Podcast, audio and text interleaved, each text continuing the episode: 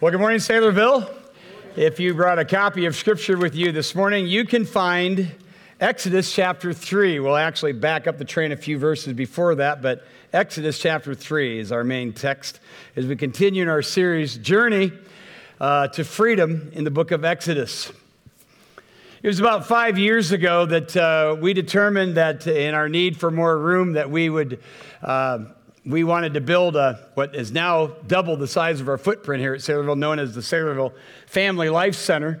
And uh, so I thought in order to whip up enthusiasm, uh, we'd have a fireside chat and we would put up on the screen a conceptualization of the building itself. And I learned something. People don't get excited about conceptualizations at all. In fact, it was a total fail. Uh, they wanted, you wanted details, you wanted schematics, you wanted fly throughs and all of that. And uh, it was during that time the Lord gave me a thought as I was thinking about spiritual things and kind of mixing it up with this stuff. Here's the thought that came to my mind The only thing worse than no vision is a blurry vision.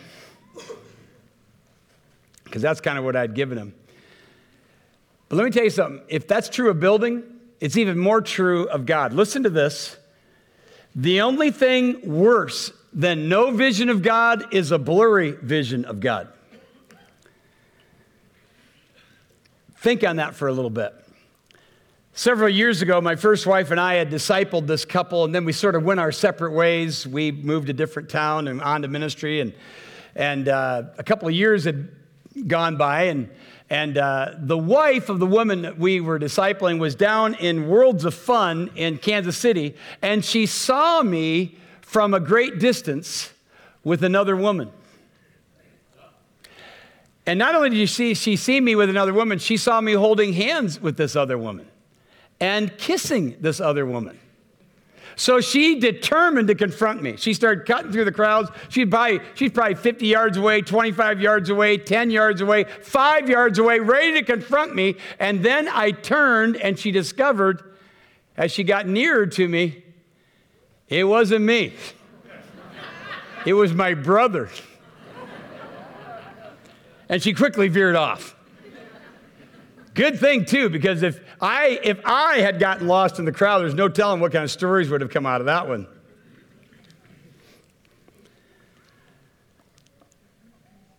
Some of you have the kind of view of God that that woman had of me, a wrong one. And the farther, the farther we are away from God, the more blurry he is, the less clear he is to us as we see him. We make him out to be somebody that he isn't, a sort of a caricature of himself, sort of a circus mirror look at him. And what we call that is bad theology. It often happens experientially in our lives. You, you get all the Sunday school answers, you can click all the right buttons and check all the right boxes. But then bring on a little trial, bring on a little darkness, a little struggle in that marriage, going through a divorce, maybe some sickness, or the dreaded wait, the dreaded waiting game, because you've been praying for so long and nothing's happened. The, the sky is steely like. And suddenly we start, oftentimes, if our theology isn't rooted in the truths of God, we get this bizarre response to God. That's the way it was in Egypt. The place intended to be a sanctuary for the Jews had become a place of slavery. The deliverer had been born. Providentially, uh, was saved, snatched out of the water, so to speak. Uh, but yet they would have to wait another 80 years before he would be ready to return. Exodus chapter uh, 2, the last couple of verses says this During those days, the king of Egypt died. That would have been Moses' stepfather. And the people of Israel groaned because of their slavery and cried out for help. Their cry for rescue came from, uh, from slavery, came up to God, and God heard, watch these verbs come out. God heard their groaning. God remembered his covenant with Abraham, with Isaac, and with Jacob. God saw the people of Israel, and God knew. So, so, and later on, he's going to say, I know your sufferings in chapter 3, verse 7. God was aware, in other words. He knew what was going on in the lives of these who've been suffering for so many years, and he knows what's going on in your life. That's a given as well. God is not sitting idly by, as the expression has it. In fact, that expression to sit idly by uh, carries the idea of somebody who's near but unresponsive to a dire situation. If our sufferings, if your sufferings, if your trial, if your darkness, if your struggle, if your waiting has no meaning, it has no purpose in God's big plan, then indeed He is sitting idly by. But He is not. He is not. Whatever you're going through has purpose and meaning in God and His big plan. You have to believe that. And if it's true that it does have meaning, then it's simply a matter of trusting and obeying and waiting for God to reveal Himself so that we can get, get our blurry vision of Him straightened out. God was at work getting a deliverer ready to deliver. And poetic, uh, you know, poetic license aside, we have no idea what was going on during those 40 years. Remember, he was 40 years old when he fled from Egypt after having killed the Egyptian having been, uh, you know, it all came out in the clear. He runs to Midian. Now he's been there for 40 years. The only thing we know that is that he was a shepherd. And so the one who'd shepherd God, who would end up shepherding God's people for 40 years, first got a 40 year education in shepherding sheep, which is what shepherds do. Suffice it to say, he wasn't ready until now. We were at a conference here just the other day, and one preacher, Crawford Loritts, said this God won't give some people what they want because they won't stick around long enough to get what they need. Here we are, and this generation wants everything right now. But God doesn't always give us everything right now. He sometimes bears long with us. Remember Jesus saying that? And so it may be with many of you. What Moses needed was an encounter with God, and he would get it an encounter with the living God. And so do you, so do I. This might not be Mount Sinai here on the, on the hill of Saylorville, but it might as well be. Because what made the mountain, this mountain that Moses was on where he would encounter God sacred, was not the mountain itself, it was the presence of God. And today, this day, this moment, this time, could be your own personal burning bush moment with God where you encounter God as you have never encountered him before. And I'm going to be very honest with you. My heart has been heavy for a number of you by name and by face. I'm concerned for you. I'm concerned for your souls. Whether you really know God or you're just giving the lip service to him. With that in mind, the encounter. Exodus 3, verse 1. Now Moses was keeping the flock of his father in law Jethro, the priest of Midian. And he led his flock to the west side of the wilderness and came to Horeb, that be Sinai, the mountain of God. And the angel of the Lord appeared to him in a flame of fire out of the midst of a bush. Now, the angel of the Lord was a what we call a Christophany or a theophany. You could choose either term. Bottom line is, it is the Lord Jesus Christ before he actually came in the flesh. We know this because he identifies himself as such in the New Testament. So the word angel just means messenger. That's all it means. So speaking out of the bush eventually. So he, he, here's, it says, He looked, that's Moses looked, and behold, the bush was burning, yet it was not consumed. And Moses said, I will turn aside to see this great sight, why the bush is not burned. When the Lord saw that he turned aside, notice when God responded. Okay, God is sovereign, but he's using us in our response mechanisms. And this, that's happened. When the Lord saw that he had turned aside to see, God called him out of the bush, Moses, Moses. And he said, Here I am. Then he said, Do not come near. Take your sandals off your feet, for the place on which you are standing is, say it. And he said, I am, not I was, I am the God of your father, the God of Abraham, the God of Isaac, the God of Jacob. And Moses hid his face, for he was afraid to look at God. So there's the text. And what I want to talk to you about this morning is a true encounter with God. A true encounter with God. And if you have a true encounter with God, He will draw you, He will call you, and He will awe you. And that's all here in this text. He will draw you. And by the drawing may be may just start as an interest that becomes a desire, that becomes a I must turn aside and see. Did you see that in verse 3? That the Hebrewism of that, the, the, the Hebrew in here conveys the idea of leaving a path that you're on. And when God gets your attention, when He is drawing you, He will cause you to deviate. He'll cause you to go toward Him, which is what Moses is doing now, and God is responding as well. Some of you have probably met one of our newer interns. His name is Zach Fisher. He was a student here many years ago. Then he became a pastor. He's back here as an intern with his family. And uh, he's the one I told a story some time ago. Ten years ago, I was preaching a sermon, and I quoted the eminent uh, pastor, theologian, prolific author, Warren Wiersbe. Some of you are familiar with him. When I was in Bible college, we'd read all these nuts and bolts text of, of you know, tearing apart the, the passages in the Hebrew and the Greek and the declensions and all this. And then we'd read Wiersbe, and we'd go, oh, that's what it means. I mean, he just just made everything so clear. And he just died a few months ago. But uh, I quoted him in a particular sermon, and, and Zach, I think just a 21, or just like a 20 year old punk at the time, sorry, no offense to the 20 year olds out here, uh, coming through the line, and he shook my hand. He goes, Hey, I heard you quoted Warren Wiersbe. I said, Yeah, I did. He goes, Yeah, you know, he's a friend of mine. I go, Yeah, right. He goes, No, like, like he's really my friend.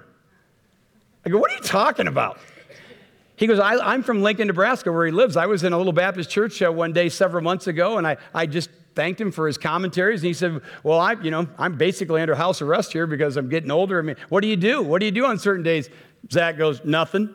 He goes, Why don't you come, why don't you come visit me? He had a stand-up meeting, bi-weekly meeting with him indefinitely for years to come. And he says to me at the door, he goes, Would you like to come with me? And I said, If, if you don't mind. And they did. I got to spend an afternoon with Warren Wiersbe. Well, just the other day, Zach was, uh, uh, was driving in Lincoln with his brother, his grandfather on the decline, and, and they happened to see a sign. And uh, the sign just said estate uh, sale. And they thought, they looked at each other and said, let's, let's check it out. Let's see what this estate's selling. Maybe there'd be something we'd be interested in. They start going through the neighborhoods, following the signs, mind you. And they could tell, he goes, Man, I'm getting right into Warren's neighborhood. And sure enough, it was his house where the estate sale was going on. Bunch of stuff had already been picked through, found the very desk that he wrote most of his commentaries on, bought it. But God was leading. If you're not a Christian, God has his own ways of drawing you. It might be this message, it might be a different message, it might be just your time in the Word, it might be a friend talking to you, confronting you. Are you turning? Are you turning toward him? If you're a Christian, we talk about this. God wants us to constantly be adjusting ourselves to Him. And sometimes that means you have to deviate from the path that you're on. I've often said that holiness is just adjusting yourself to God. That's what it is. You're just making the adjustments as God gives you light. Because as, as John wrote, John wrote, walk in the light as he is in the light. We'll have fellowship with one another. As we walk in the light, sometimes we simply walk toward the light. God will draw you in a true encounter with himself and God will call you And he does so very specifically by name with Moses, doesn't he? Moses, Moses. And God always calls us by name. Uh, the prophet Isaiah said, God says to Isaiah, I, I, have, I have called you by your name. You are mine. And so you see what happens. Moses, Moses, and, and Moses says, Here I am. Which, by the way, is kind of like saying, At your service. Course, he has no idea what he's enlisting for because he doesn't know what God's about to say to him yet. And, and then the excuses are going to start coming. There's five of them. We'll see two of them here. But it's all taking place within the call. Now, if God calls you, it will be very evident to you. Here's how Paul put it All things work together for good to those who love God, to those who are the called according to his. For whom he foreknew, set his affection upon. These he also predestined, set, marked out the path to be conformed to the image of his son, which is God's goal when he calls you to make you more like Jesus. More people, more like Jesus, who's the firstborn among many brethren. And these he predestined, he also called. Those he called, he justified. Those he justified, he glorified. Here's the point what God starts, God finishes. When I was a kid, and I was number eight out of nine, we'd be out playing. I can, I can remember it was like yesterday. We'd be about supper time, and you know, my, my brother would stick his head out the door and he'd go, Pat, Bobby, it's time for supper. We ignored him. My sister, who's actually a little more authoritative than my brother. She'd open the door, Pat, Bobby, it's time for supper. We'd ignore her. But when my dad opened that back door and he called out by name, oh my goodness, you didn't resist that voice. You ran to the house. Reformers, the reformers called this call of God his, are you ready for it? His irresistible grace. You can't resist. It's like a tractor beam. It's the efficacious or the effective call of God by which He pulls you in. You might think you're kicking and screaming, but the truth of the matter, when God is doing the work, you, you are a glad recipient of His grace when He's pulling you in. Here's how Jesus put it No one can come to me unless the Father who sent me draws him. That is a very strong Greek word. The word draws literally means to drag. I mean, God's going to do it if he's got his call upon you.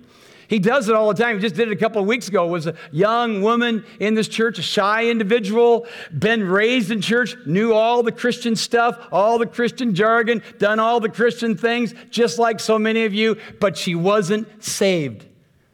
But the call of God was upon her like a tractor beam pulling her in. We talked, she was in tears. She, we, looked, we, we went back and forth, and she was saved, just like some of you need to be. God is drawing you and God is calling you, and some of you are trying to resist it, but you can't. Not if it's the real efficacious call of God. You can't. And then what I really want to spend the balance of my time is this because if God will draw you and He'll call you, then He'll awe you. Now, you see what happens here? Moses turns, God calls him, and then he says, Don't come near. This is what kind of ground? Holy ground. One more step and you're a dead man. Now, my, my wife doesn't have too many pet peeves, but one of them is when I walk in the house and don't take my shoes off. And she just hates that. And she says to me, she, what, what are you doing? I, I, I, did I clean this house up just for you to dirty it all up by walking through here? No. Try to take them off now. Last week, we got a little kickback that some of you were revolted by what you considered excessive use of the word poop in my message.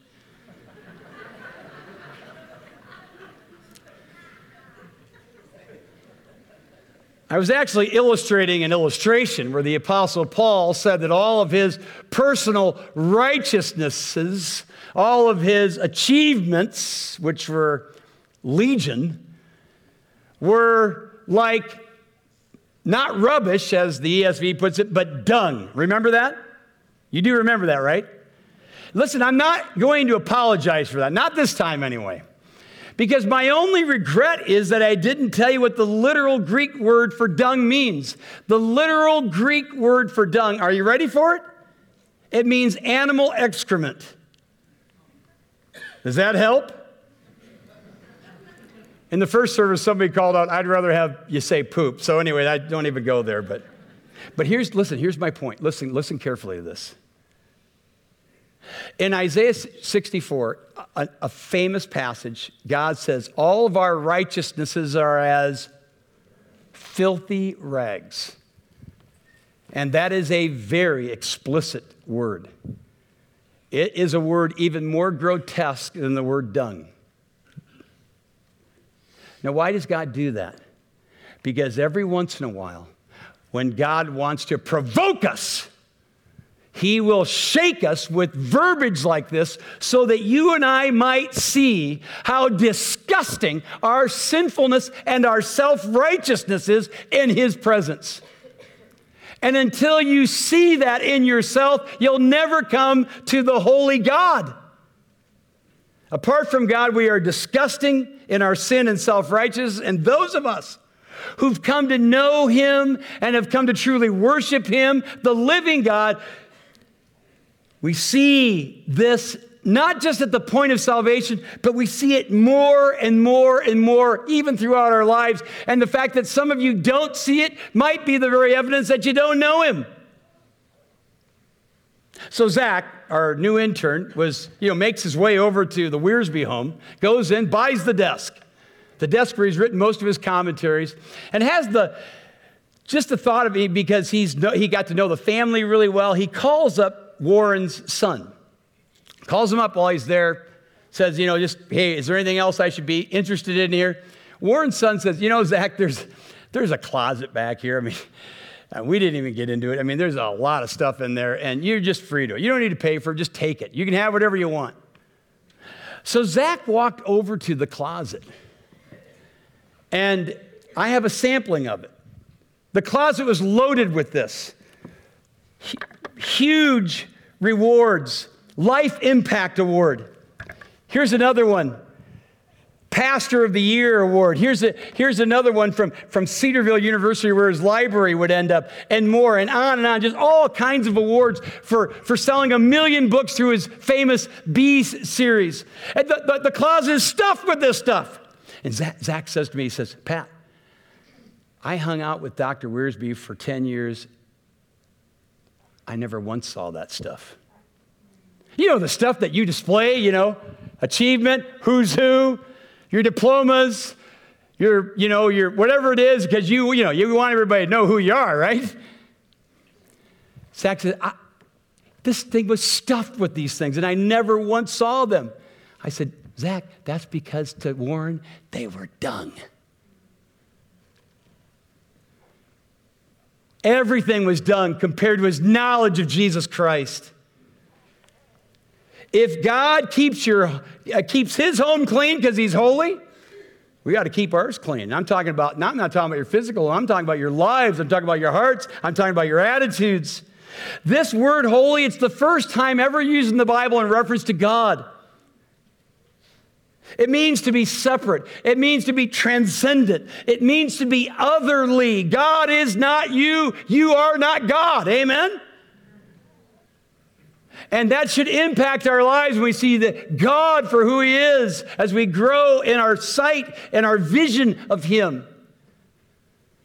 And it should impact our lives in the way in which we respond to certain things and how we worship and who we worship with, even.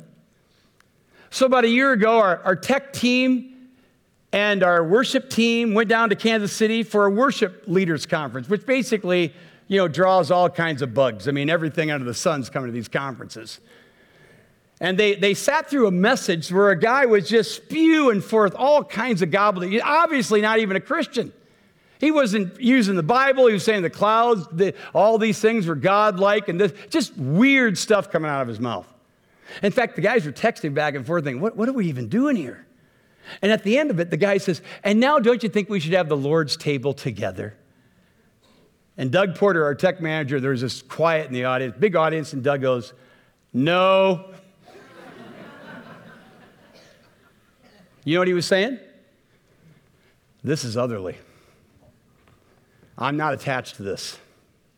This isn't for me because God is holy and this is not holy. Did you notice what Moses did when God revealed himself? He hid his face from God, right? Emily Dickinson said, The truth must dazzle gradually, or every man go blind. Habakkuk says, God's eyes are too pure to look upon sin. Have you ever read that? And if God's eyes are too pure to look upon sin, our eyes are too sinful to look upon God. And so it was with Moses.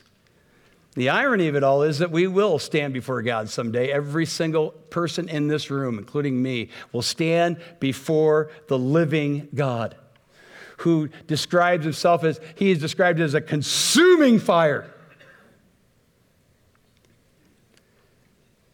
Moses then begins to ask a couple of questions. He asks two of them, in fact. He says, Who am I? And then he asks, Who are you? Two questions, okay? Who am I and who are you? First, first the who am I. Look at uh, chapter 3, verse 11. Here's what it says in verse 11 Moses says to God, Who am I? That I should go to Pharaoh and bring the children of Israel out of Egypt. But God said, I will be with you. And this shall be the sign for you that I have sent you, that you have brought the people out of Egypt, and you'll serve God at this mountain. So Moses asked two questions. The first one is, Who am I? I mean, am, eh, I, who am I to go to the most powerful nation on earth and free up two million slaves? And by the way, in case you forgot, God, I tried this once 40 years ago. It didn't go well. Remember that? Struck out on his own. We're told, in the, we're told in the New Testament he thought maybe this would be the thing that would cause the Jews to follow him. That's because you, want, you know why it didn't work? Because he was doing it on his own. That's the whole point. And God's answer clearly in the text is not, hey, listen, Moses, you're going to do it, but it's not going to be by your power. It's going to be by my presence. I will be with you, right? The Exodus would not depend on the power of Moses, but the presence of God. And hear this, dear ones. As God was with Moses, he'll be with you. Be awed by that. Who am I? How about the next question? He says, Who are you? and the answer is not going to be, Who are you? but God's going to say, Who I am. Let's look at it, chapter 3, verse 13. Here's the next. It says that Moses said to God, If I come to the people of Israel and say to them, The God of your fathers has sent me to you, and they ask me, What is your name? What shall I say to them? God said to Moses, I am who I am. And he said, Say this to the people of Israel I am has sent me to you. And he goes on. God said to Moses, Say this to the people of Israel The Lord, the God of your fathers, the God of Abraham, the God of Isaac, the God of Jacob, has sent me to you. This is my name forever, and thus I am to be remembered throughout all generations. Now, this is that famous line here, okay? I am who I am. This is the most loaded self description found anywhere in the Bible. Can you imagine being Moses? Hey, who should I tell them? What, what's your name that I should tell these, them that, you know, who's sending me here? Yeah, tell them I am is sending you. Can you, what's, what's, mo- well, that, that clears it all up. I mean, to this day, people don't know the full extension, the full meaning. And I confess to you, I don't even know the full meaning of this expression. Some, some theologians think when he says, I am who I am, it's kind of like saying, what, what business is that of you? I am who I am. And there's support for this, by the way. Later on, one of the judges asked God to, sh- uh, to give him his name. And uh, and God reveals, God reveals himself to him and says, Hey, why, why would I tell you my name since it's so wonderful? So maybe God's just saying, What are you talking about? I am who I am. On the other hand, this is the self description of God that Jesus even adopted later on. Remember that? Before Abraham was, I am. It's full of mystery and awe. The Hebrew verb is it's the Hebrew to be verb, okay? Basically it's related to I am, I will be, I am. It's present tense. And so that speaks of God's eternality, no beginning, no end. It speaks of his immutability, the fact that he doesn't mutate, he doesn't change. And his self existence, it speaks of his self sufficiency. He doesn't need anybody to come in and help him as you and I do. As Philip Ryken says, God has no past and no future, only eternal present. And it's not who I am, by the way. God says to Moses, it's whose I am. Remember how God describes himself? I am, not I was, I am the God of Abraham and Isaac and Jacob. God is identifying with his people. He's identifying with Moses. By the way, the verb to be is also flexible. It could be translated, he who causes to be, which speaks of his create, he's the creator. The Bible says of Jesus, by him was not anything made, he made everything, and nothing was made that was made without him. I love how Matthew Henry put it. He said, The greatest and best man in the world must say, By the grace of God, I am what I am, but only God can say, I am that I am.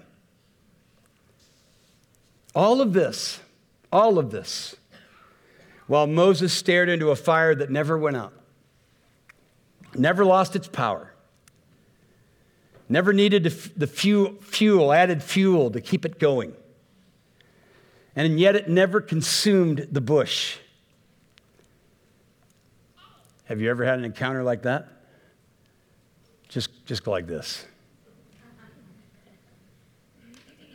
Listen, God still loves to make himself known to us. You have to believe that. He loves to make himself known to us. And just last night, God gave me an answer to prayer because I was just thinking about how to wrap this thing up, and I was so stymied and I pled with God to give me something. Would you give me a thought, illustrate something that's happened in my life? And something happened many years ago came to my mind. I kind of wondered why. So I, I share it with you. This came to my mind. It happened several years ago when I was in college. By the way, you know how many verses there are in the Bible? There's like over 31,000. Okay? And so I was in college and I, I, I'd made a commitment to God. I was going to get up at 5 every morning to read the word because my class was at 7. Why anybody would have a class at 7 in the morning is that's another thing altogether. But I made a promise to God that I would do that. And I got up and I read my Bible. It was a wonderful time with oh, by the way, alarm went off. I shut it off. Went back to sleep. And while I was laying there, 1 Corinthians 9:27 came to my mind. But I beat my body and bring it under subjection, lest when I preach to others, I myself become disqualified. I sat up quickly. It's like God was talking to me. I got up, spent time with God, had a wonderful time in God's Word. And I came across Mark 12, 24, which in essence says, You are in error, not knowing the scriptures or the power of God. I was so gripped by that, I memorized it during my devotion time. I went on to school, walked into my first class, Methods of Bible Analysis, and I saw all these students poring over the three by five cards, and I went, What's going on here? We got a verse test today. We got a memory verse. I went, Oh, you're kidding me. What verse? Mark 12, 24. I'd never looked at the syllabus, I never knew it was coming. But God led me to memorize it that morning. Let me tell you something. That was an encounter with God.